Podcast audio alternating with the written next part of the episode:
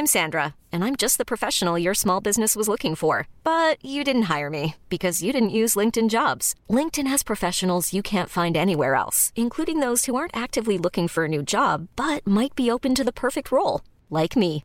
In a given month, over 70% of LinkedIn users don't visit other leading job sites. So if you're not looking on LinkedIn, you'll miss out on great candidates like Sandra. Start hiring professionals like a professional. Post your free job on linkedin.com/achieve today. Many of us have those stubborn pounds that seem impossible to lose, no matter how good we eat or how hard we work out. My solution is PlushCare. PlushCare is a leading telehealth provider with doctors who are there for you day and night to partner with you in your weight loss journey. They can prescribe FDA-approved weight loss medications like Wegovy and Zepbound for those who qualify. Plus, they accept most insurance plans. To get started, visit plushcare.com slash weight loss. That's plushcare.com slash weight loss.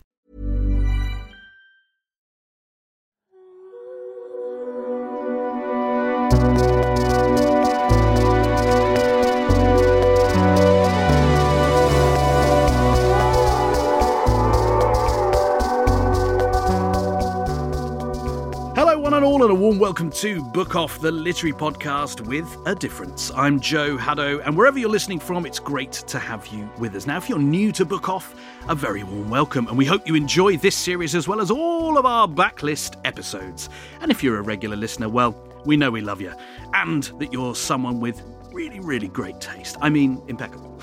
Right then, on with our episode. And today I'm joined in the studio by two fabulous musicians and writers. My first guest is a songwriter and musician who spent the last 15 years uniquely chronicling the inner workings of his and everyone's human condition over six critically acclaimed albums. These include It's a Pleasure, Happy Soup, and most recently Night Chancers, which I have not stopped listening to since 2020.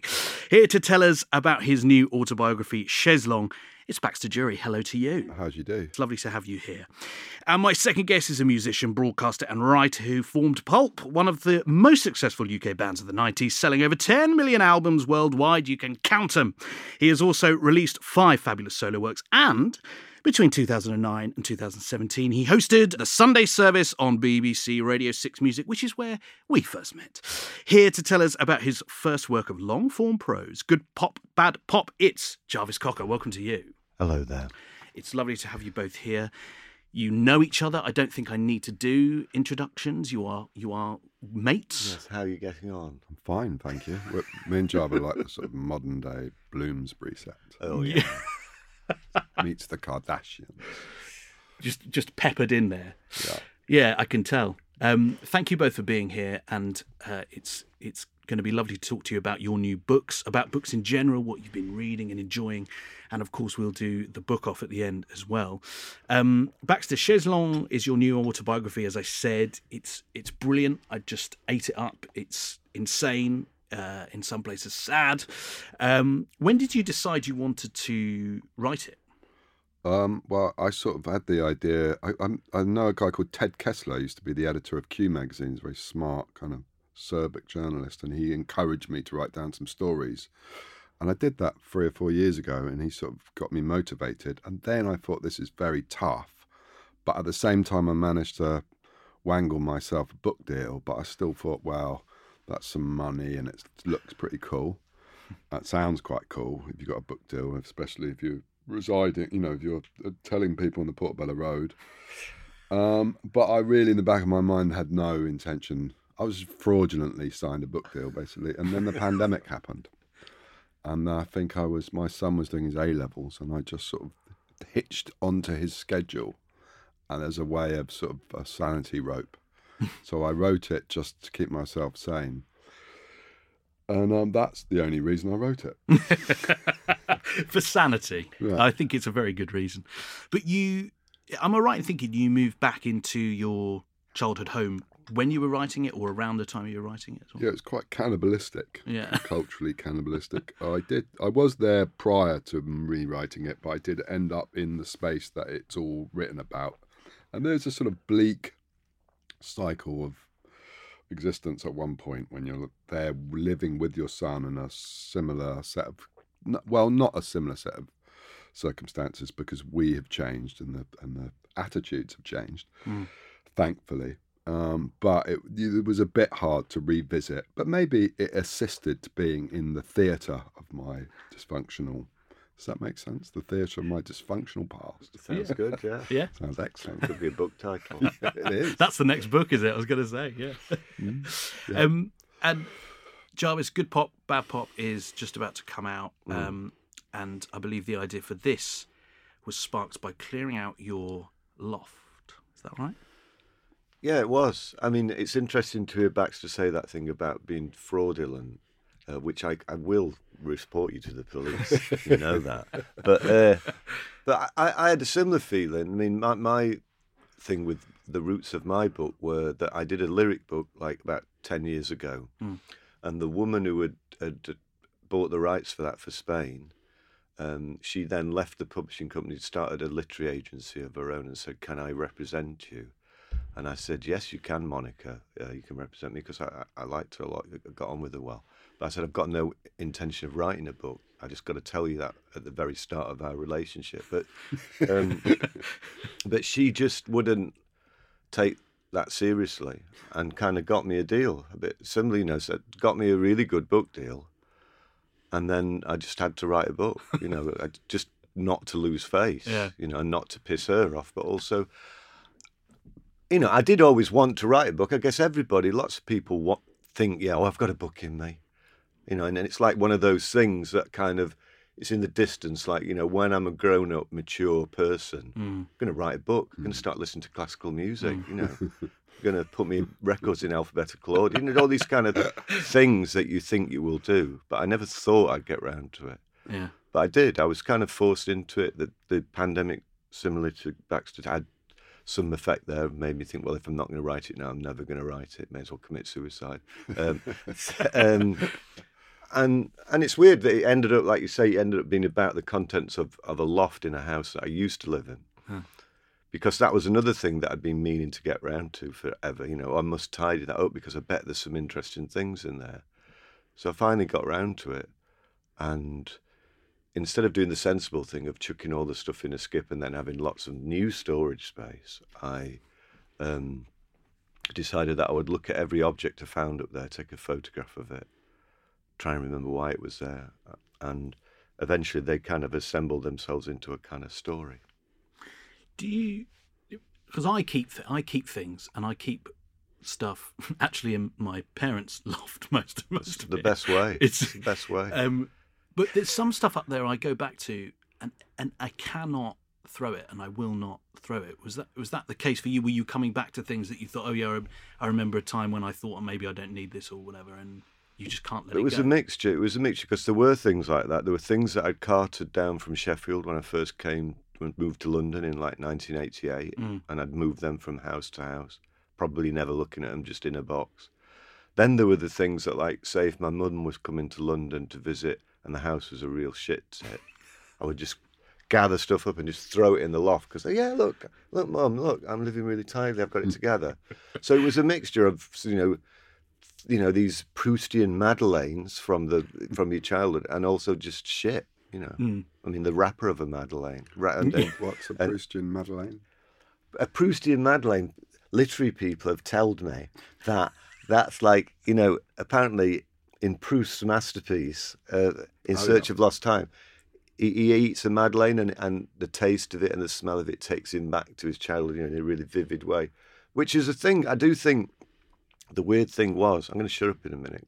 I've not even had any coffee, but uh, but um, I did I did find that the bits of shit actually kind of triggered stronger memories and things that maybe I thought, you know, oh, I'll put that in the loft, like that'll be good for me in my old age or whatever. Uh, it was the shit that really did it for me. and sort of like you know Wrigley's wrapper as opposed Mm. to you know like an award that you won in the nineties. Yeah, something. yeah, exactly. Oh, I see. Yeah. I'm still um, thinking about Proust's. Yeah. I'm just- Do you want they're one? I can order you one from from the they're bakery next door if you want. But they didn't decompose. them. I'm st- I'm sort of stuck on the wrong aspects of that. Um, anyway, carry on. I was just trying to be literary. Somebody once said it to me. All right. it's been I was, regurgitated. it was here. basically trying to show off. Sorry. I'm going to use it next in my TV meeting. You've got a very important meeting to go to, so you can drop it in there and see what It's see like what their Bruce reaction is. Yeah, got it all wrong. Have you got some of them? Um, do you, are you a are you a sort of know, collector's the wrong word, hoarder's the wrong word? Have you got have you got a load of sort of old shit, Baxter, that I you keep? Of, yeah, I kind of tend to keep shit, but I sort of destroy, I smother, kill shit. Okay. So it doesn't naturally survive, and I don't have much storage. So I do try and. What do you I- mean smothering it? I kind of break it and, and over I molest stuff. Is that weird to say? But and it and it naturally breaks, and it's no point in me keeping it. There's not many. There, there are kind of art artifacts from my family who are all painters that I've kept uh, sort of preserved. But beyond that, no, I just don't. I shove it all out. I get it rid of it all constantly. Like there are, there's a constant um, um, sort of shedding I, of stuff constantly. So no, the opposite actually. So When I was thinking about your book before we recorded this, I was thinking I wondered if you referred back to a diary or anything for for some of those earlier memories, or is it just you know from your Ed? yeah, I mean, I didn't try and be journalistic on purpose to not bore myself really, because I just found that process so tiring, and, and also I didn't want to uh, do what I, I think that would become uh, another thing about a journalistic thing about dad because essentially dad's quite a big strong impactful character in my life and that, and it a lot of stuff that's occurred i guess stems from his way of life. And the more i started to investigate that um, chronologically or accurately it sort of stayed, it became a kind of article about him again and i so i just i let the memory my, my sense of fantasy sort of take over and i didn't really um um i wasn't i wasn't i wasn't untruthful but i was just sort of a bit just sort of let it the memory be what it wanted to be when it needed to be if Yeah. you know. Yeah, that, that makes sense. so i just made it into my story. I claimed it. Yeah, which it is, you know, it is, and it is, it is your story, and it's it's about you and your childhood and your mother and your dad's in there, obviously, but it's it's also um, you you said oh you didn't want it to be boring, and I don't know if you meant the process for you or you know the reader on the page, but it's absolutely it, it it's shocking in some places. Do you, do you think that that readers like me would will experience that, or have you heard that you know people who've read it have sort of found it a bit oh right okay Yeah, I mean, I think I sort of I didn't know how I didn't have the skill range of a writer to sort of know how to philosophically soften it. You hmm. know what I mean? So I hmm. only could do raw data, and I think it's probably I reduced it back a bit because you know lives in lives are, are more boring, um, but they're also tougher. Maybe actually growing up was more, tougher than that book suggests, and there were more extreme things and more boring. And there were nice passive moments where, you know, we ate porridge and, and things were normal. But um, I didn't know how to balance that in an excitable way. So I, um, I only, I, you know, this is the first time I've really, I never really went to school. So it's the first time I'd actually done any kind of extended form of writing that's not some pretentious lyric of thing that I throw off. It was quite easy, really. did you enjoy the process though I did afterwards. I enjoyed the warmth and the smiles and the bravoing. You Yeah. know what I mean? I Yeah, yeah, really yeah. did, and Rich Jarvis is about to experience. I found that one of the most rewarding, just especially coming creeping out of lockdown. I found that going to these obscure little literary places and stuff. I really enjoyed it. I had some, a lot of fun. And is Monica gonna get a second book out of you now you've done this? Uh, do you think, Chalmers? I don't know. We, we have to see how this one goes down, really. But you enjoyed it. I, I found that. I mean, we, we spoke about it, didn't we? Because when when your book came out, there was like a kind of event at Rough Trade uh, East, and we we spoke about it and talking about what we thought about writing. It's not to actually sit down and write isn't really pleasurable. Yeah. Um, I mean, it in. I mean, it's just because I tried loads of shortcuts at first. Like I, I, I, um, I hired a secretary, and I thought, oh, I'll just sit in a corner, you know, looking out the window, and uh, and just and just talk, and just talk, and she'll type it, and then you know, like five days will be done, whatever. And then, um, so she took it away and she sent it back, you know, all typed up, and I just thought, "Fuck, that is so." You know, you realise first of all, you realise that your vocabulary is really limited. You know, you're just repeating the same phrases over and over again. Yeah. You think, "Fucking hell, just." Conversational. You know, you think, you know, it's it's a really humbling experience, Yeah. and then you realise that really putting words out through your fingers, you know, typing or writing, is a really different thing to talking. Mm. I mean, we've all experienced that in a way, in the way that people are so horrible to each other on emails and text. You know, it's like typing is like kind of evil in a way. controlled. yeah, I don't know. It's just different, and, and you can get better things. I mean, you. I think once I started actually typing the book, then it started to feel like it really was a book. Yeah. I, maybe I've kept tiny bits from these uh, ill-advised uh, secretarial adventures. it was just like a fantasy, basically, that I was living out. Um, don't judge me, but um, but um, yeah, I mean, so I tried things like that, and and then I just it was just a brutal fact of sit down, turn your computer on, make sure nobody's going to b- bother you and Mm, interrupt you, mhm. and just sit there and do it, Yeah. Yeah. and like then read it after, cringe at some bits, delete them. Yeah.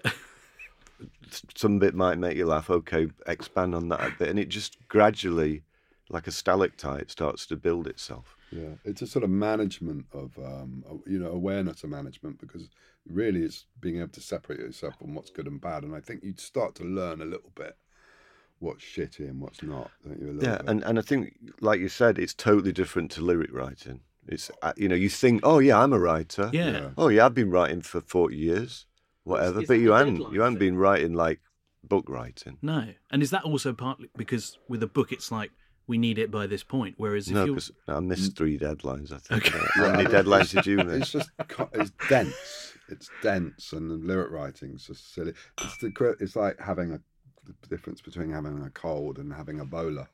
Okay. Really. Writing a book is like having Ebola, basically. But is is that in your experience of lyric writing? Is that because you're, I don't know, it's not as prescribed. You're not just you're not sitting down at a desk to write a song. You're an idea comes, you write a I don't know a little idea, and then it evolves. Well, I'm pretty off the cuff, really. I'm probably I'm, I'm a little bit raw like that. I don't think I really write much down, really, and maybe that's a skill and also a lazy habit of mine. Not to, I can sort of go, yeah, and there's a sort of valve that I can open. Yeah. But it's you know the consequently, it's sometimes um, inaudible or like um, it doesn't mean much. You know, there's quite beat what I do, Hmm. um, but I don't know how to do anything else. lyric. But I actually find the process quite relaxing and easy. Um, but this is an entirely different way of framing your thoughts. It's quite difficult to start organizing your thoughts, memories, Yeah. and your need to be and be understood. Yeah. But that's quite an interesting thing. Did you find that that you you started to understand yourself a little bit better? A bit, yeah. I mean, the thing that I found uh, different was when you write a song, you know that there's going to be the music to kind of bolster it, and you can just kind of mumble, and people, as long as they can tell there's a human voice there somewhere, they're not, you know, they're just often, but often that's the thing in it with songs, it's the feel of it really, and you know that something going on, and maybe you know if you like the song, you'll take the trouble to try and decipher the lyrics, but it's but the lyrics don't have to stand completely on their own, they're always interacting with the music. You're contributing to an atmosphere, aren't Yeah, yeah. But with the book, you have to do that all of it. Yeah. You know, it's like Yeah. so. It is so. Yeah, I, I did. I yeah, I think you do get to know yourself because, like when I first started off, I was trying to put loads of jokes in. I just I had this kind of mental picture of someone who was bored hmm. and who I had to try really hard to kind of keep their attention. Oh, please keep reading my book. You know, please like me and and and, Yeah. uh, and I just had to dial that down because it's like having a needy partner, isn't it? It's like Yeah. fuck off, just leave Yeah. me alone. It's Yeah. like let me read it and make my own mind Yeah. up. Stop trying to ingratiate Yeah, yourself. yeah. So stuff like that, you do. Yeah, you, you learn stuff about It, it can't be raw anecdote. It, you suddenly you realise that you've got to frame something that makes sense overall, Yeah. not for that moment where lyrics very much concentrated on a sort of phrasing and a silly, in my, in my case, just a silly concept. and telling you know telling stories orally down the pub remember them you know is different to actually taking that story that might have got quite a nice reaction, say if we told it here, Hmm. then writing that down on the page and you think, no, that's not. It's just not going to fly, or it Yeah. just doesn't. It, it lands quite dead. There was no lager involved. Yeah, there's no tone. You know. no tone. I mean, finding a tone or a voice within your writing that's sort of loud and quiet and Mm. emotional is very difficult, I find. yeah, and without also, being pretentious. and like Yeah. you were saying, like often with with songs, you, you, you kind of get straight in with a punchline. You want someone to keep their interest. I think there's a bit of that in writing, but then if you you can't write like that because it's wearying. You know, if you're always p- giving people punchlines, Mm. yeah. well, you're just going to knock them out after Yeah. a while. You know, it's just like it Yeah. puts you off. So you, you have to kind of make it so there's a some bits where it just trickles for a while, yeah. and yeah, then ambience. something will happen. You know, and and getting your head around that of, of things having to take place over this extended period of time is Yeah. it- it's a Yeah. completely different way of writing. Yeah, it's padding. A lot of writing is padding. yeah. Mm. And spelling. Yeah. But, I, that, but- really basic things were the things that did me in, like, and just like I kept putting that, I kept using the word that, and I was thinking, well, you don't need that. So I had to cut loads and loads of that's out, Yeah. and and then the order of words, really basic, like building blocks Yeah. of constructing a sentence. Because, and the thing that I don't know if you, the thing that unlocked it for me quite a lot was when I'd kind of got it to a certain stage. Then we started doing the editing, and because it was COVID, I had to do it by Zoom. So it was really complicated and trying to share stuff on the screen. Yeah, and I just said, you know what? I'll just read it. We'll do a page at a time, and we'll then we'll just talk about what it was like. And that really was the best thing I ever did because when you read something, then you know you can get halfway through a paragraph and just think this is bullshit. You know, I Mm. don't even believe that Yeah. or or other bits you think, oh yeah, this is Mm. good, and, and that really helped a lot in in the kind of making it kind of seem to have a voice in some Yeah. way. And a lot of authors I know do read their work out loud before they submit it for the Yeah. second edits or something, and they always say, you know, in doing that, it does it adds something, and you can tell almost straight away if if it's working or What's Yeah. flowing. I mean, Yeah. I found that I just didn't inter- I did I wasn't interested in the grammar. I was so part I was so unable to con- you Yeah. know to to I couldn't get that together. Yeah. And um, I had a very helpful panel of people that I just sort of. I mean, one one half of my management is very literary, and then that would go. So I was very helped. So I just didn't bother in the end, and I haven't learned anything. I haven't No, I advanced bet I bet you, I bet you have. A little You bit. might not realise. I'm quite. but I It's like it's written on a prison wall, Mike. It's quite kind of jagged, and so they've received quite a feral manuscript. You know, it's quite a. No, but that's a good point you make there, though, because that's uh, that's another thing that I've not been used to is uh, somebody else helping with Yeah. it and being involved in it. Like I had a similar thing. Well, a really fundamental thing actually, because when the book started, it had a different title. This book is a song, and the thing about the loft was just like a one small part of it. Mm. And then um, this woman called Anna Fletcher at, at Cape just said, "That's the best bit. Get rid of the rest and just make it all about that." And you know, and it took me like a, a weekend to think, "Who the what the fuck?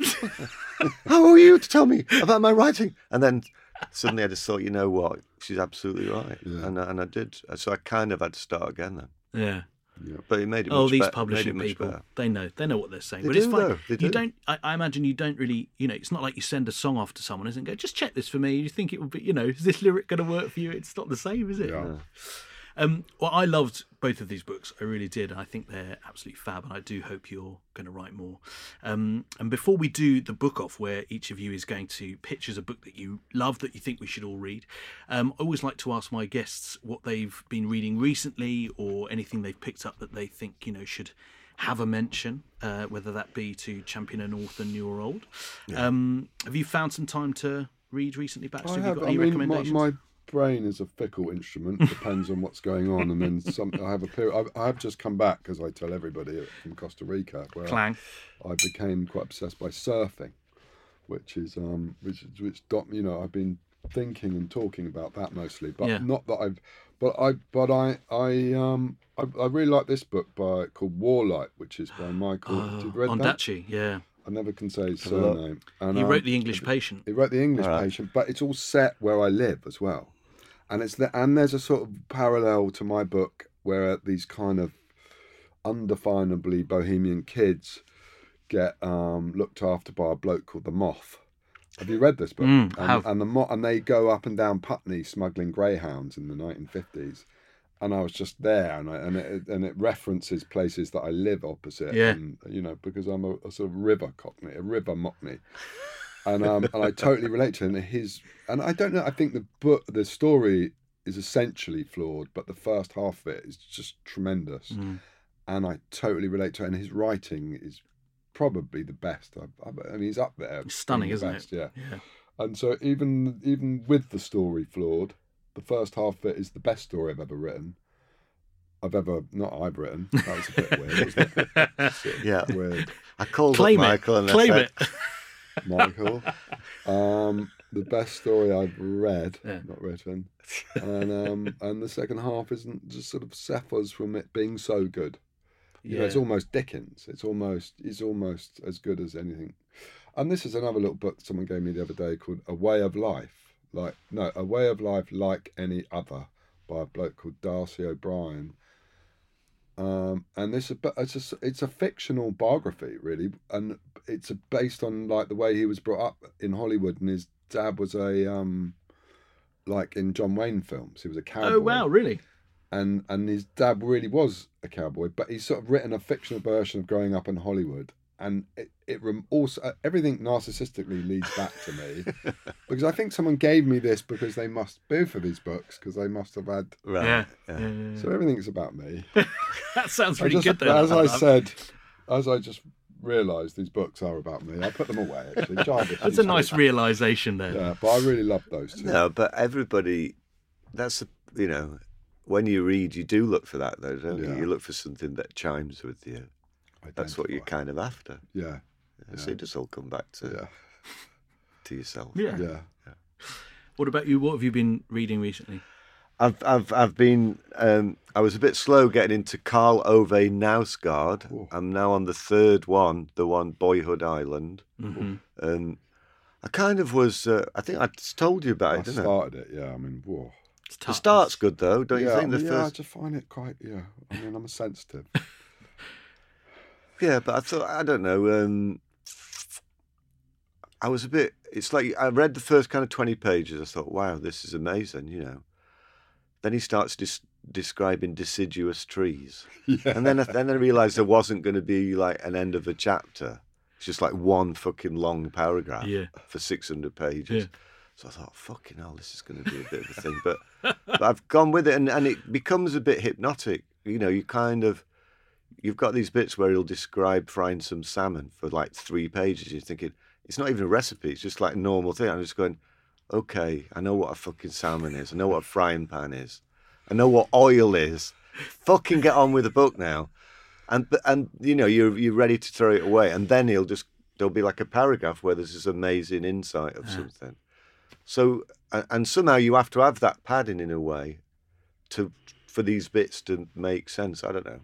So uh, that's I mean I'm enjoying kind of well what, enjoying might not be the right word, but I I, I respect it. You Mm. know, it's like it's not it's recognizable. It's about real life. I mean, it's just like you know, if he was writing about this our conversation, he could probably make it into a whole book. You know, we've just been talking for forty five minutes, but he'd find a way of making it into a maybe a three volume. is uh, he what you call thing. auto auto fiction, or is it like Yeah. um, a thing that's sort of based? There's a thread of realness in it. Yeah. Um, No, I think you're right. Yeah, I think that's that's that's I think that's what they call it in France, isn't it? They, they've kind of had that tradition for a bit longer. But Yeah. um, uh, anyway, there's him, and then uh, have you read this woman Lucia Berlin? She's no longer alive. No, I haven't. But uh, but you're the second person to talk about Lucia Berlin All right. re- very recently. I me. would really. I mean, this.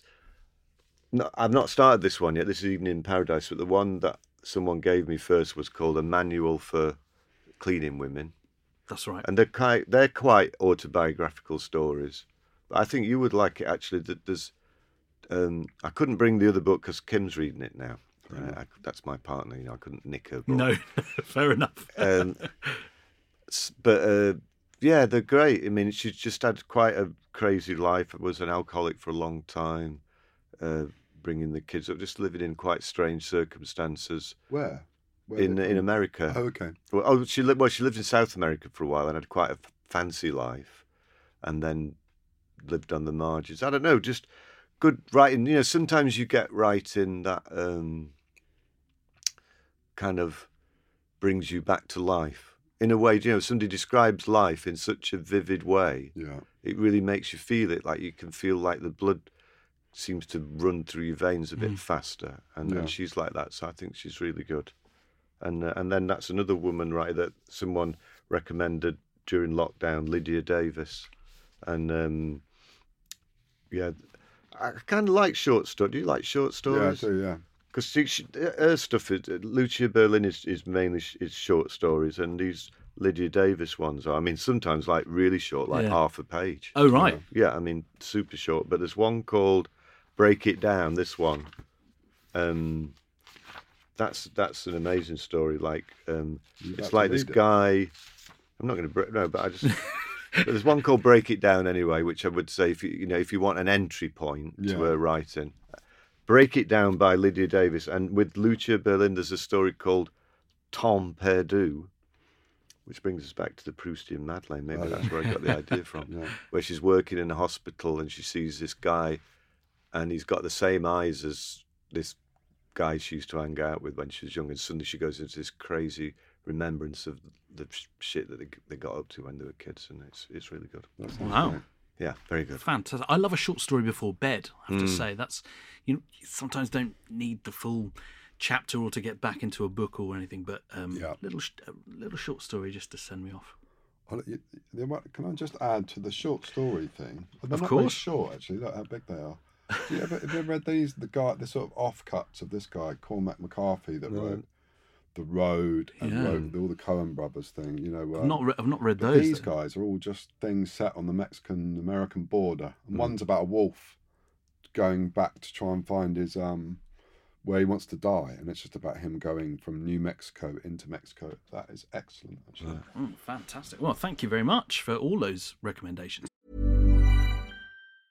Cool fact a crocodile can't stick out its tongue. Also, you can get health insurance for a month or just under a year in some states. United Healthcare short term insurance plans, underwritten by Golden Rule Insurance Company, offer flexible, budget friendly coverage for you. Learn more at uhone.com. Many of us have those stubborn pounds that seem impossible to lose, no matter how good we eat or how hard we work out. My solution is PlushCare.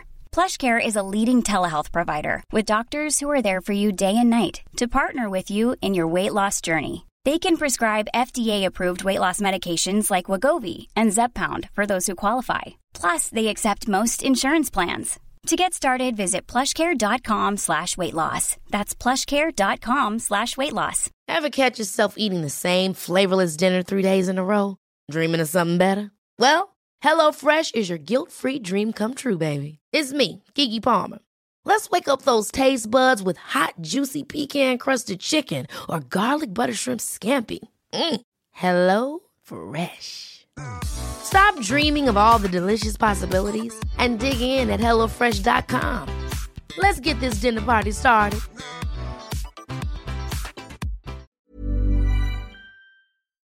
And it's time for another because it's time for the book off, where each of you is going to get three minutes uninterrupted, if you want to use it, to tell us about a book you love and you think we should all read. The usual rules are that um, whoever's travelled the furthest gets to choose whether they've whether they go first or second. So I suppose that is dependent on which side of London, if indeed you've both come well from we've London. both come from west london but that's probably you baxter because Oh, you, yeah, you've not- come from hammersmith and i've come from shepherd's bush market so- Right, so Baxter's just So I'm first, it. am I? Well, well, no, you get to decide. Oh, I'll, I'll just go because mine's confusing. I don't know if this is a competition. This is not like a thing, is it? Because what No. I've chosen is quite It's a co- complicated I it's a don't. cooperation exactly. We're just, it's, a, it's a nice thing. it's a thing. collab because I tried to write down. I tried. I brought my big computer just because I tried to write down um, what, uh, how much I understand about this book, and I don't really understand it, but I really enjoy it. But shall Okay. I just, I'm just going to put this Dive down. you in. put that there, yeah. Put my Madeleine over there. And, jo- and Jarvis, you get to choose um, which instrument you get rung out at at the three minutes. So, would you like the uh, school bell or do you want the bicycle horn? Yeah, the horn, please. The horn for you. love So that's the, horn. bell for you, Baxter. If you indeed are talking over the three minute mark, you don't Why have not? to use it all. Yeah, um, I, I thought I was already. Can you not stop? And just Jesus, I'm a bit. Yeah, I'll move. Let me move that, then you can. I'm, I'm having a tender moment. Um, and just before we start the timer, tell us the the name of the book that you're talking about. Hard boiled Wonderland and the End of the World. Fantastic. Over to you then. Um, the, Ma- Murakami, Murakami, whatever his name is. Um, I've not read lots of them. I've read a couple, and I guess this is sort of tr- traditional for him to be very deadpan and totally bonkers, and hmm. and and expect you to accept his version of how mad it all is. And I like that because he doesn't fuck around. You know what I mean? And this ultimately does not fuck around. And I found it ex- punishing because my sense of attention is really challenged with this book. And so for the first hundred pages, you're you're restructuring the way you think, and he reinvents a world very close to a world that exists. Considering this book is written in the mid '80s, just all its sort of parlance, the words he uses, the concepts are incredibly advanced. I think, but isn't this isn't the reason why I love this? And I don't know if I did love it, but I just found it very impactful or powerful and i'm not getting to the point the point is it's um it's it's a a, a a book set i guess in tokyo and uh and it's about um a ma- a the narrator of the book is what you call a Calcutec and um whose job is to process encrypted human data right? So he's like some dude that that has a job that you accept within the context of the story.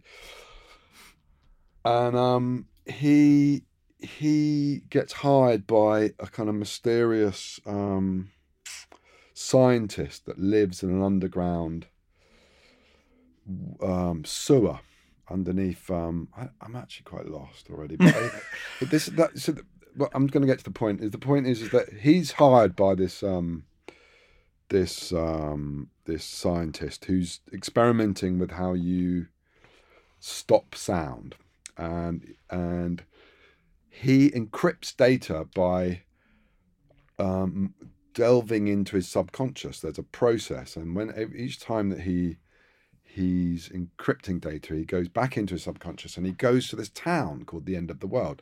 Modern day Tokyo is known as the hard-boiled wonderland, and that's which is never really referenced in the book, but you know because of the title. And this weird subconscious town is called the end of the world. And the end of the world, he he's a dream reader, and he um and he tries. To, I mean, I don't really understand this book at all. I mean, I'm just trying to explain that it's so dense and complex and so beautifully written, and it it's it drip feeds you this world that by sort of 200 pages you're so immersed in, and and and you and you sort of um and you're so thrown between the two worlds. By the by by the time it finishes, you're sort of left broken and and and happy and sad. Very good. Really? I mean, I don't know if I explained that very well. I, well, I'm I'm intrigued. I'll Yeah. be honest with you. Yeah, There was I- some I'm lovely gonna stuff in work out whether I'm emotionally stable enough to put myself through that. We'll come back and talk about it in a moment, Baxter, if, Okay. if I may. But you can have a little breather now, because I'm putting three minutes back on the clock for you, Jarvis. Just before we start, what uh, book are you putting forward? I'm putting forward George Saunders, A Swim in a Pond in the Rain. Fantastic. All right, three minutes on the clock. Then over to you. Well, the kind of subtitle of the, uh, of the book is In which four Russians give a masterclass on writing, reading, and life. And I suppose that's what I found interesting about this is that you're getting good value because uh, George Saunders is an author. He's been writing for ages, but I only became aware of him, I don't know, a year ago. Maybe, maybe you know, it, it's funny how you can have that, can't you? You know, like somebody's been doing something, you think, I'm a cultural person, I, I'm plugged in. I know what's going on, uh, and obviously I don't because I was never aware of this guy's writing. Um, he writes fiction. He's also um, he also teaches at some college. I can't remember the name of the college. He, he teaches at some college in, in, in America. And so, what you're getting with this book is you're getting an introduction to him of what he likes in writing. He's selected stories by. Um, I'm allowed to look at which ones, aren't I? So I, I know that Chekhov's in there. Chekhov, Turgenev, Tolstoy, Gogol. There we go. the big hitters. Obviously, maybe reading Russian literature at the moment might not be as popular as it has been recently, but we sh- this we shouldn't let that put us off. Um, so yeah, I mean, part of the reason I had read another book by by George Saunders called Lincoln in the Bardo that I really enjoyed, um, but part of it was, you know, again, it's like what we were talking about earlier, things that you feel that you should get round to, and and reading Russian literature is one thing that you think, yeah, I, I feel I should get round to it, but never seems that appealing. It's just like mm, maybe I could watch a rerun of Dynasty instead, you know, something a bit lighter, because you know that you know the Russians, I think rightfully have got that kind of reputation that they're not fucking around. It's just like, okay, you're a human being. I'm going to tell you exactly what human human life's like. I'm going to take it down to the core, and there's going to be no way to wriggle your way out of it. Just look at yourself, you know. And and not everybody's used to that. But what I was surprised by was um, the st- at least the stories that he selected for this collection don't send you off into a dark midnight of the soul. They but they do. They are based in in the life. You know, it's it's a it's Russia, so it's not a. Some of the details of, of the life you don't completely recognize, but the way that people act you recognize, and hmm. so you get that the pleasure of reading those stories. Then you get him, I guess, using some of the stuff that he uses in his classes when he's teaching people to write. You know how he takes those stories apart and then just adds in bits. The thing I liked about it was it wasn't like a high blown literary um, thing. He, he he brings in um, just like little stories from his own life. You know, normal things and and makes it very accessible. Very good. oh, fabulous! Thank you both uh, for those. What a, what a selection. Um, I'll come back and talk about George in a moment, Jarvis, if I may. Uh, just to come back to you, Baxter, uh, and this fabulously, obviously bonkers book that you uh, did tell us about a bit. I don't think I read it actually. I, I was trying to explain. I had some notes. Honestly, I I thought- nervous in the notes. No, I thought, what loved it because what what you actually you know, d- despite trying to tell us the plot, maybe which is the hardest part, you said you know this it drip feeds this world. It's it completely immerses you. It's beautifully written, and I know that about Murakami, who is a fabulous writer. I don't know this book, but I am honestly so intrigued thanks to your pitch there to try and I've read a few of the others, and I was a bit like, it was a bit predictable, cliche. And I know, you know, students are into it and Mm. angular people. And I thought, fuck off. like me. Yeah, fuck off. And then all that. And then I thought, when I was reading this, I was, fuck off. This is just so. And then I was, bing. And then I thought, this is the. He's so smart. You were in. I mean, he's Yeah. so. And he swims 15 miles a day and runs backwards 20. Yeah, yeah. I mean, And he's smart. he's smart, Yeah. and I'd like to kiss his neck. See if that opportunity arises. Um, and with with your book, Jarvis, I don't. I know of George Saunders um, from the, the Booker Prize. Um, he's got a great collection of short stories called The Tenth of December, which you should absolutely check out if you like him and if you like short stories. It's fabulous. This book I didn't know, but. I mean, I definitely need to get round to more Russian literature. You're right. It, you're actually right. And how many times do people go, "Oh, I must read War and Peace. I I've will get War to it." Peace. You read it? Yeah. Oh, well, well sort done. of. Well done. I know the story. Yeah, I watched the film or the TV adaptation. Um, but I think, yeah, he's he's a wonderful um, writer. He's a wonderful human, uh, and and I imagine a great teacher. And so to get that sort of, as you put it, good value, where you get these recommendations, but you also get his sort of take on it, sounds fab as well. Um, so I thought both of these were absolutely brill. Um, I'm gonna, but I have to take one home. You see, that's the whole that's the whole point. I'm, I'm going to take George Saunders. I think. I'm going to take George, just for the fact that I am underread in Russian literature. However, this Murakami, which I do not know, I'm going to check out. So thank you. You're not allowed to read that now. I'm not. You- I'm, I'm to another um, book podcast now where they're more appreciative of my talents. And I've got a TV meeting. Have you got a TV meeting? No, I haven't got a TV meeting. I haven't No, got I anything. think so. No, no. I think th- that's why I had to give it to Jarvis. He hadn't got a TV meeting either, so you know. Do you want to come to me? Uh, Good Pop Bad Pop by Jarvis Cocker is out now. It's published by Vintage, and Chaise Longue by Baxter Dury is also out now. It's published by Corsair. What an absolute pleasure to spend this time with you both. Thank you for your time, your recommendations, and it's lovely to see you both. Brilliant. Cheers. Thanks. Thank you.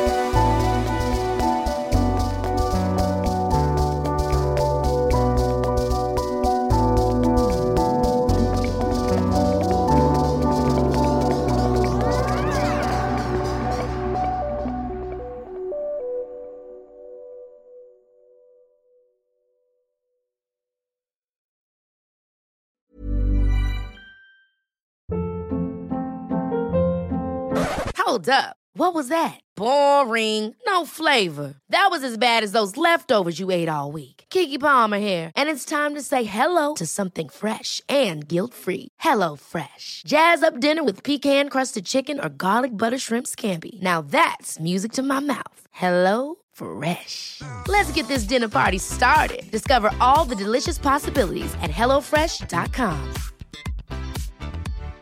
When you make decisions for your company, you look for the no brainers. And if you have a lot of mailing to do, stamps.com is the ultimate no brainer. It streamlines your processes to make your business more efficient, which makes you less busy. Mail checks, invoices, legal documents, and everything you need to keep your business running with stamps.com.